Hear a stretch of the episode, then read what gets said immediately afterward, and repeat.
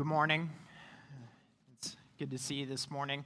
Uh, if you're a guest or a visitor, if this is your first time here, or maybe you've been here a number of times, but uh, I haven't had the chance to meet you, I'd, I'd love to meet you after the service. My name is Penny, and I'm the pastor here at Christ the King. And, and if you are a guest or a visitor, welcome. We, we are glad that you are with us this morning as we uh, gather to worship our God, as we sit under His word, as in a few minutes we'll dine at His table. This is a blessing that we can come together, and so uh, welcome. We're glad that you're with us. If you have a Bible, please turn to Ephesians chapter 5. The passage is also found in our order of service, so you can follow along there. Uh, but as we've been going through the book of Ephesians, we're, we're now into the second half of the book. We're nearing the end. There's only six chapters in this book. And as we've been going through it, we've, we've hit this portion of the book where Paul is toggling really back and forth between virtue and vice. Uh, we saw it in chapter 4. We're seeing it again in chapter 5. It'll continue into chapter 6. He'll go back and forth about these actions, these uh, ways of living that we are to put off that are not in keeping with our call as Christians. And there are actions, there are virtues that we are to put on, that we are to seek to embody, that go right in line with our call to follow Christ. And that's what we have this morning again. We have Paul going back and forth, telling us to put off this old way and to put on this new way. And the way he's going to invite us to do this is through this idea of consumption what we take in, what we consume with our mouths, with our eyes, with our minds. And so let us read, beginning in verse 1 of chapter 5. Therefore, be imitators of God as beloved children, and walk in love as Christ loved us and gave himself up for us as a fragrant offering and sacrifice to God. But sexual immorality and all impurity or covetousness must not even be named among you, as is proper among saints. Let there be no filthiness, nor foolish talk, nor crude joking, which are out of place, but instead let there be thanksgiving. For you may be sure of this that everyone who is sexually immoral or impure, or who is covetous, that is, an idolater, has no inheritance in the kingdom of Christ and God. Let no one deceive you with empty words, for because of these things the wrath of God comes upon the sons of disobedience. Therefore, do not become partake, partners with them. Friends, this is the word of the Lord. Thanks be to God. well, there is a phrase that I imagine that every one of us have said at one time or another, particularly maybe this season of year. We've just come through the holidays, and so maybe some of us uh, are hoping to shed a few pounds. Maybe it's one or two, maybe it's 10 or 15, maybe, maybe it's even more than that. And so, so we have this phrase that maybe we keep in the back of our minds that helps to motivate us as we're trying to steer clear of those snacks and those foods that may hinder our ability to shed those pounds. You know what that phrase is? You are what you eat. You are what you eat. We know what that means that if we eat candy, if we take in ice cream, if we only eat cakes and pies and cookies and those things, that, that we'll become like those things, right? We'll, if we eat unhealthy, we'll become unhealthy. But if we eat those things like lean meat and Brussels sprouts and broccoli and, and things of that nature, things that are healthy, then we have a greater chance of being healthy, right? You are what you eat. I hate that phrase. I hate that phrase because I have such a sweet tooth. Like, I love cake and pie and cake and cookies and cake and ice cream and cake. Like, I just love it. I mean, the thought of ending every single night on the couch with a big mug, because this is how we eat ice cream in my family a, a, mug of ice cream of double dunkers. Thank you, Matthew, for turning me on to this. Of double dunkers ice cream, right? With chocolate and fudge and cookie dough and maybe some chocolate sauce on top just for good measure. I mean, the thought of doing that every single night before bed that, that sounds awesome to me, right? Like, that sounds like, you know, but I know what will happen, right? You are what you eat. I can try and convince myself that if I eat double dunkers every night, that I'll become like it, you know, cool and smooth. but we know what will really happen, right? I'll become soft and pudgy, right? Like, uh, you just can't do it.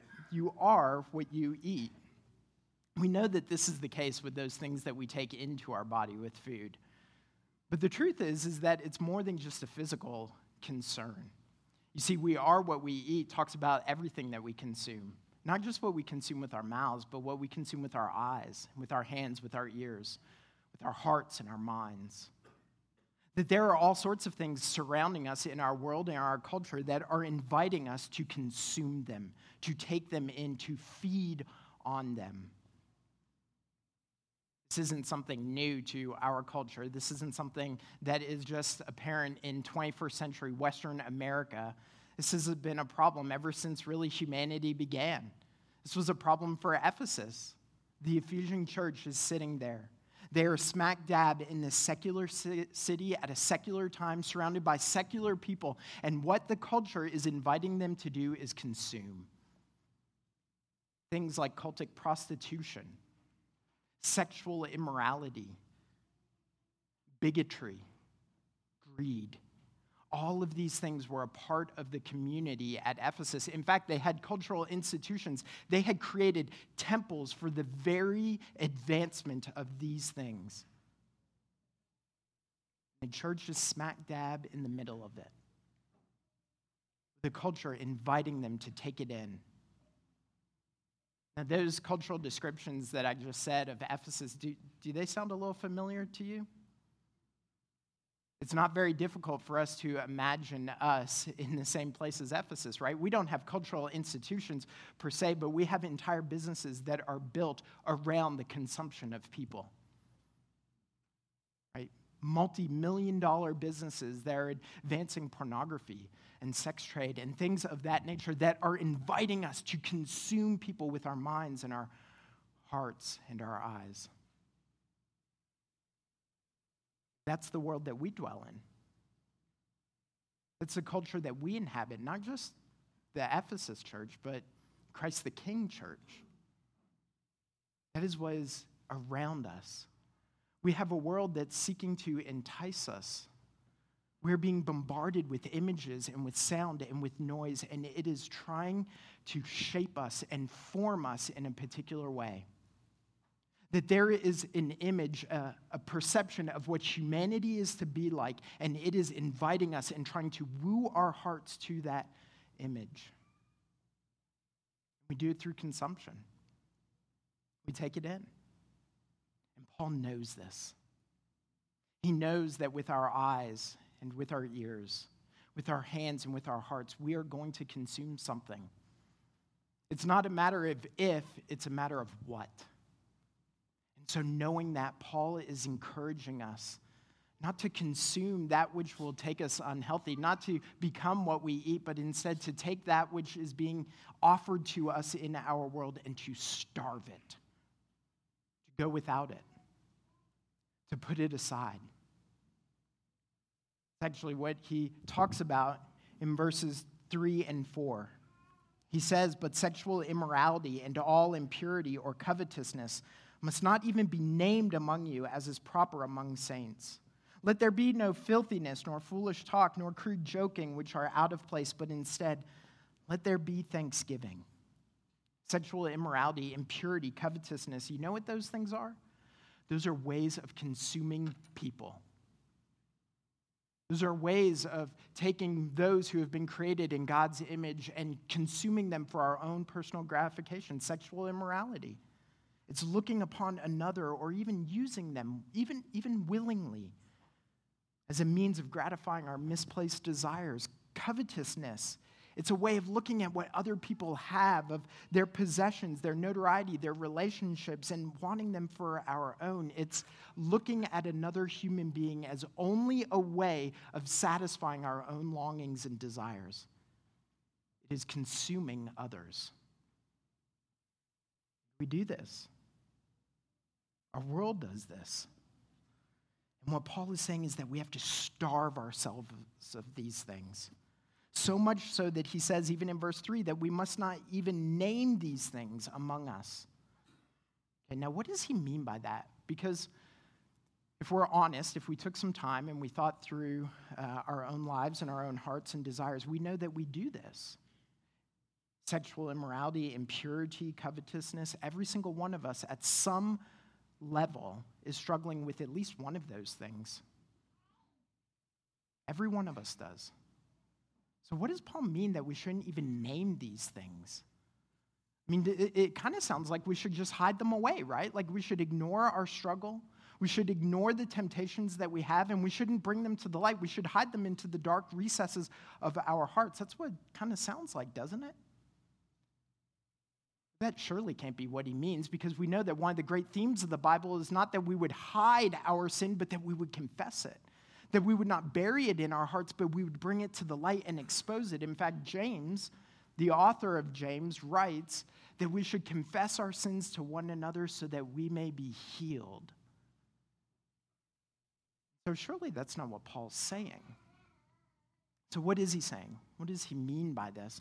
Well, I think what he means is that that we aren't supposed to speak of these things in a way that promotes them or accepts them or, or makes light of them. That's why in verse 4 he says, Let there be no filthiness, nor foolish talk, nor crude joking be named among you, which are out of place, but instead let there be thanksgiving. Filthiness, foolish talk, crude joking. Now, now, it doesn't take a lot of imagination to think about how this might be playing out right? That there, there is this sin that is maybe caught the imaginations of the people there. And how do they ignore it? How do they downplay it? How do they say it's not that big of a deal? Well, we make light of it, joke about it. We, we, we say that it's not that big of a deal. We say it's not really hurting me. In fact, it's something to laugh at, to make fun of. We could see how that would happen, right? We've probably heard that happen. And what Paul is saying is that that is not for the people of God. That that is not for the people of God, that we're not to make light of these things, that we're not to reduce them down to simply crude jokes or filthy talk, that this should have nothing to do with God's people. So if you are struggling with this, one of those things, it is not for you to bury and to hide away, it is for you to confess. It is not for you to make light of and ignore, it's for you to starve. Now, listen, I imagine that as you hear this, that we are supposed to restrain ourselves, we are supposed to deny ourselves in these ways, that maybe you're wondering, I mean, what's the big deal? I mean, really, does it hurt anyone for me to have those thoughts in my head? to covet whatever my neighbor has, it, who's it really hurting? Right? I mean, that, that is the question of our world, right? I think it was, uh, um, I just went blank on his name. Anyway, I think it was a guy who once said, the heart wants what the heart wants. Famous actor. I can't remember his name. Woody Allen, thank you. I was looking at you, Ryan. Ryan likes Woody Allen. The heart wants what the heart wants. I mean, is, doesn't so shouldn't we give the heart what the heart wants? I mean, that's how our world functions, isn't it? If we have a desire, if we have a longing, well, surely you're supposed to satisfy that desire and you're supposed to satisfy that longing no matter what that desire or longing is. To restrict yourself and restrain yourself, to deny yourself in such a way, is actually more akin to some kind of prudish Victorian Puritanism than it is our modern sensibilities. My goodness, we've moved past that, haven't we? I mean, have you ever wondered that? Well, I guarantee you, if you're not asking that question, your neighbor is. And if your neighbor's not asking that question, the culture is. Why would we restrain ourselves? Why would we deny ourselves those desires? I mean, we're just made this way. We have this longing. So surely we should satisfy it. What is the big deal? You know what those questions are? You know what those words are? They are empty and they are deceitful. That's what Paul says. That's what he says in our passage in verse 6. Let no one deceive you with empty words. What are those empty words? Things like the pursuit of holiness, the pursuit of sexual purity, the pursuit of contentment, that these things are simply relics of a bygone age.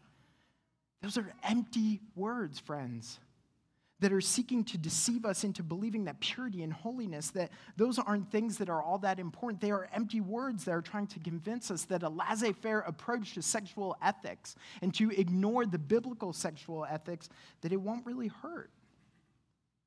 They're lies. They're empty. They're the lies that the world tells us, but they're also the lies that we tell ourselves to excuse our sin. This is a huge deal. In fact, it's so big of a deal that Paul says it's a matter of our souls. Look at verse 5. He says, For you may be sure of this, that everyone who is sexually immoral or impure or who is covetous, that is an idolater, has no inheritance in the kingdom of Christ and God. But this is a matter of our souls. No inheritance in the kingdom of Christ. Paul is telling us that those who embrace this deceit and pursue immorality are putting our very souls in danger because we are putting aside Christ. See, what's fascinating is Paul says that those who tried to deceive us with these empty words is because of these that the wrath of God will come upon them. Isn't that fascinating? That those who have spent their life consuming others will one day be consumed by God's judgment.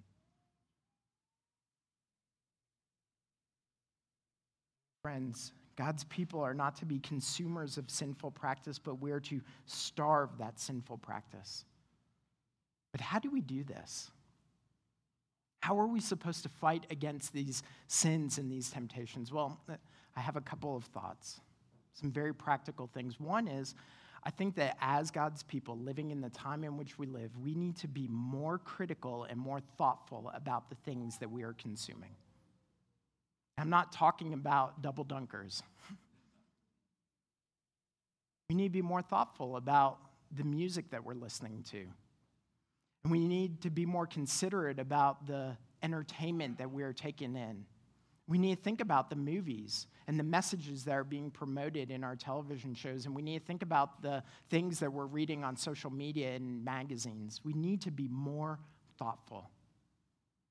But you know what? This is really hard to do because many of those things actually would fall in the category of probably amoral right so, so we're not just painting a broad brushstroke i'm not encouraging us to everyone go home and delete your itunes account before you do that i'd like to see what you're going to get rid of because maybe i'd like no i'm just kidding okay that's not what i'm advocating here it's not what i'm advocating but what I am advocating is the fact that there are some things that entice me, me to temptation and sin that will not entice you.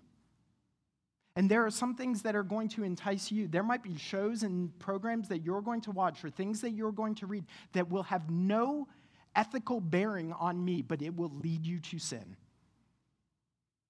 And so we actually need a lot of wisdom in doing this, in sorting through the, the different cultural messages that we are engaged on, with. And so we need to invite others into this.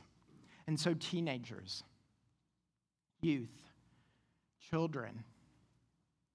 Okay? You, y'all need to invite your parents into this. I know they don't understand your music, and I know they don't understand the lingo, and I know they don't probably like your movies, but you need to invite them to watch those movies with you and to listen to the music you're listening to and to help you think critically about those things. And adults, we need to invite one another into this. We need to help one another to say and to show and to remind us how these things that we are taking in may be leading us towards sinful practice, not godly practice. This isn't just something adults do to children, it's something that we do to one another.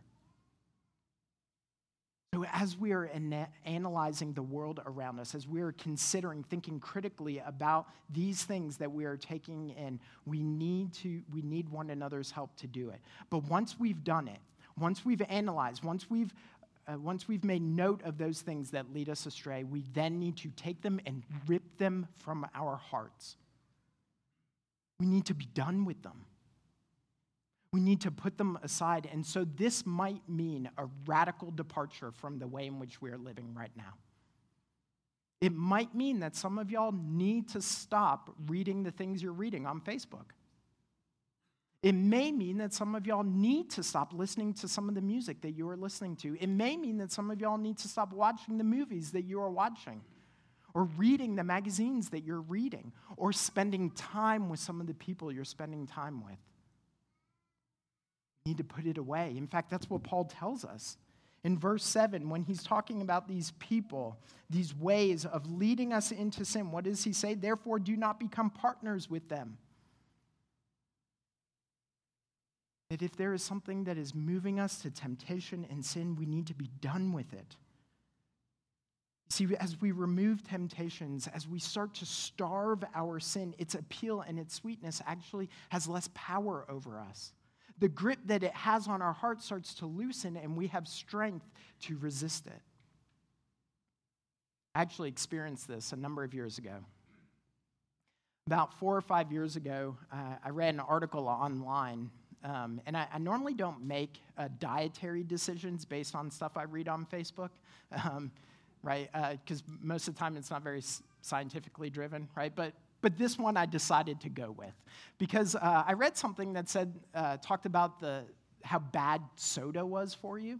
Now I don't know if it was true or not, but it had like a penny that dropped into a can of Coke and like seconds later it had dissolved, right? like it didn't do that, but it was something crazy like that. And so I thought, uh, that can't be good for my stomach. So, um, so I stopped drinking soda.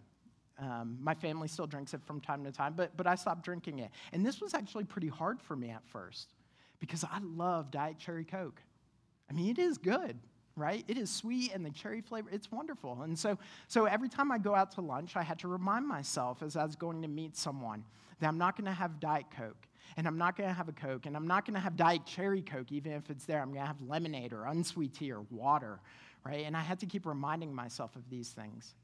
But you know what happened after a little while was I stopped wanting it. I stopped having to remind myself that I'm going to drink water or unsweet tea.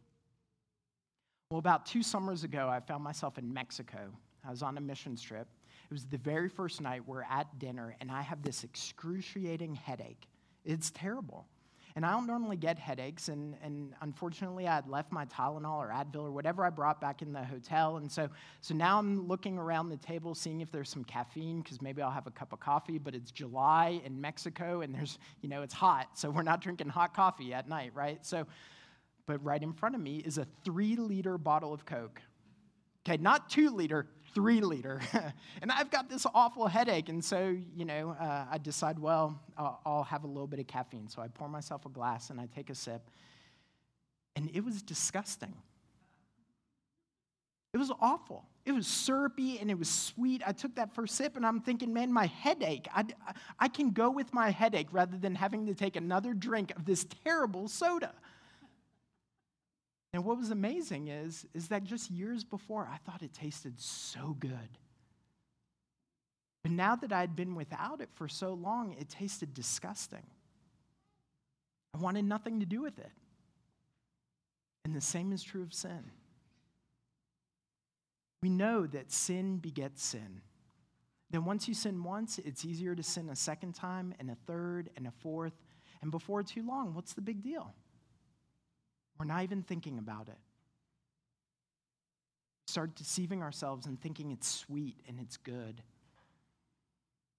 But when we go without it, the strength that it has over our hearts, it actually starts to weaken. And we start to taste it later, and it doesn't taste sweet anymore. It tastes disgusting, and we want nothing to do with it. Friends, we're to starve our sin. We were to starve it so that it would no longer taste good, that it would no longer entice us, but that we would be done away with it. You know, Paul, as he's talking to us about what it looks like to be the church, he, he doesn't just simply say that we're to starve our sin because he knows we're consumers. We're going to consume something. He actually tells us to consume. Consume what is good, that we are to feed on Christ. That as we starve our sin, that we replace that consumption with feeding on Jesus. Look at verses 1 and 2. Therefore, be imitators of God as beloved children, and walk in love as Christ loved us and gave himself up for us as a fragrant offering and sacrifice to God. Now, now this talk of consumption, it's really just another way of talking about imitation. Because you are what you eat. What you eat, you will become like. What you consume, you will imitate. And what we are to do is we are to feed on Christ. And in doing that, we will imitate him. That's what Paul says be imitators of God. And what does it look like to imitate God? He tells us walking in love as Christ loved us. And Christ has shown his love for us in that he gave himself up for us. Now, think about how different that is from the consumption of sin. Sexual immorality, covetousness, impurity, that is the consuming of another, but the love of Christ is the giving of love for the sake of another. It's not satisfying our own gratifications, it's satisfying another's. That's what Jesus does. Love isn't primarily about self, it's about others, about giving yourself for the sake of another, and that's what Jesus did. In John chapter 15, he says, Greater love has no one than this, that someone lay down his life for his friends. And then he says, You are my friends. He laid down his life for you. He laid down his life to show you his love, to offer himself as a sacrifice to God. That's what verse 2, the end of it tells us a fragrant offering and sacrifice to God. Now, that language, fragrant offering, that is uh, hearkening back to Old Testament sacrificial system language.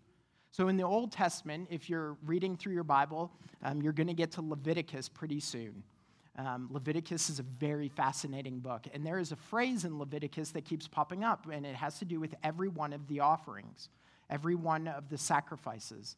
That when they are done properly, that it is a pleasing aroma or a fragrant offering. Okay, so this is how it functioned in, in Leviticus. In the Old Testament, God's people, his saints, would come to the temple on a regular basis. They bring a heifer or a bull or, or a lamb, or if they were poor, they would bring a, a bird. And they would slit the throat, they would let the blood pour out, and then they would light it on fire. They would consume it with fire. There were some other things, but, but that's the gist.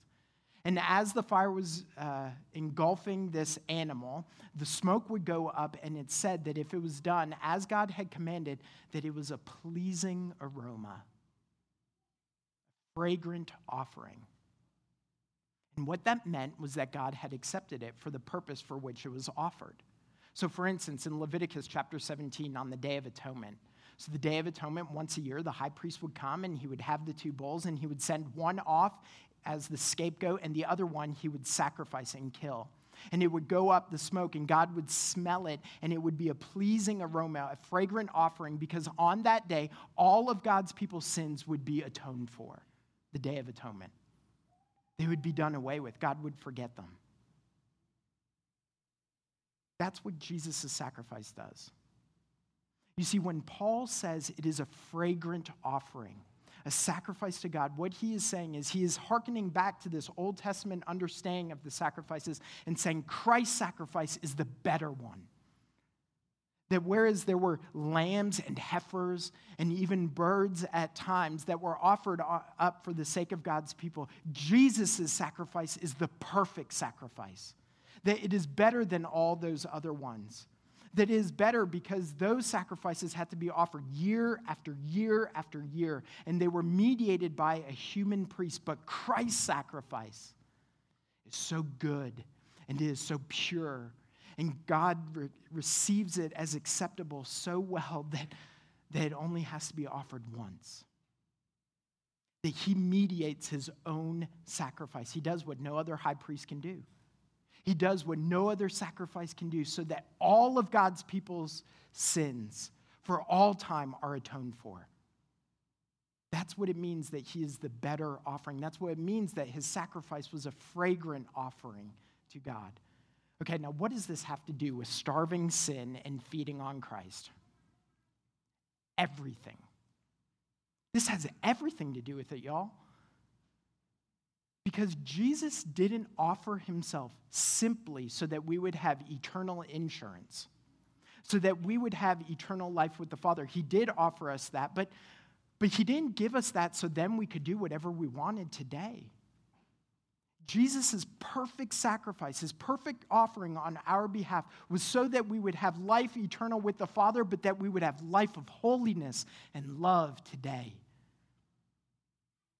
That's what his sacrifice has to do with this. His sacrifice has to do with us starving our sin and putting it away and feeding on Him. I mean, how much more beautiful is it that self giving love is reflected in the cross than selfish objectification? I mean, that is beautiful. Friends, we imitate what we consume, we are what we eat. And so, so because Christ has offered himself, because he has given himself, we're to feed on him by meditating daily on what he has done. We are to read in his word his self giving love. We are to imitate the glorious grace that he has shown to us, coming together, singing of his grace and of his mercy, feeding and imitating him. See, because, friends, when you have tasted something good, you want more of it. When you witness something beautiful, you want to imitate it. And some of you have had the, the good fortune of experiencing the Canadian cultural icon that is Tim Hortons Donuts. Just, just a show of hand. Anybody? Yeah, there we go. Wonderful. Y'all are the, y'all are the chosen, the few. Well, my kids have uh, had the, the great fortune of not just having Tim Hortons in the States, but they've had the, you know, they've been doubly blessed because they've had it in Canada, um, you know, where the water's a little purer and the ingredient. No, I'm just kidding. But, um, but, uh, but maybe you're sitting there thinking, Penny, I mean, it's, it's a donut shop, right? Like, what's the big deal? And to which I would retort, uh, it's not just a donut shop, okay? It is a staple of the actual social fabric of Canada, and that is not hyperbole. Um, Every single morning, you would drive by what seemed like every other street corner in Canada with the Tim Hortons, and the two drive through windows were backed up into the parking lot as people awaited their coffee. And it was normal after my sister moved out, she would come home to visit us. And on her way over across town, she would call and say, Hey, can I pick up some Timmy's on the way? Anybody want a double double? Y'all don't know what that means, but she's asking, Do you want me to stop by and get this wonderful thing that we can eat and drink over? And we would, of course, say yes. So, anyway, um, so it's more than a donut shop. Uh, it really is a part of the Canadian landscape. Well, on one morning in December 2012, uh, a group of patrons at one Tim Hortons in Winnipeg, Manitoba, experienced more than just wonderful donuts and good coffee. They experienced something good, uh, the generous gifts of others. You see, it started with the second patron of the day at the drive through window. They decided they were going to pay for the order of the person behind them. And this started chain reaction that went for three hours and 228 orders of person after person paying for the person behind them right so you had your coffee paid for and you paid for the person behind you who paid for the and it went on for three hours and 228 orders three hours now, why did this happen? Like, why did these people just keep imitating what had been done to them and what they had experienced? Now, we could chalk this up to the uh, incredibly good nature and courteous uh, people of Canada, right? That there's maybe something unique about Canadians. But we know that that's not true. We know that that's why we wouldn't chalk it up to that, but that there's something actually deeper that's true about all of us. That when we have tasted something good, when we have experienced something sweet, we want to duplicate it. We want to imitate it. We just naturally do it. We can't even help but not do it. We, we instinctively want to duplicate beauty and we want, instinctively want to duplicate good. We want to imitate it. That when we have experienced goodness, we want more goodness. When we see what is lovely, we want more loveliness in our lives. When we consume that which is beautiful, we want to imitate beauty. Well, the 229th person finally stopped. They stopped. Even though their uh, four coffees had been paid for, they were unwilling to pay for the three coffees of the person behind them. And the reporter who was talking about this, reporting on this, called this person a Grinch. Was right around Christmas time, so it was fitting. They were a Grinch. We all know that there was actually something very cold about what that 229th customer did. To receive something sweet and good and to consume it for yourselves. I mean, he, he, he clearly was just a tourist. Couldn't have been Canadian. But we know that that when goodness has been given to you, when beauty has been demonstrated before you, when love has been poured out on you. We're not to simply consume it for ourselves, but we're to imitate it. We're to take it in and we are to reflect it back. Friends, we have been given something good and we have been given something sweet, something beautiful and full of love, and that is Christ. He has loved us and given himself for us that we would actually consume his love. And in consuming his love, that we would starve our sin and we would imitate him. That we would become more like him to one another and to our world. That we would be demonstrators of the love that Christ has shown to us by getting rid of our sin and feeding on him. Let's pray.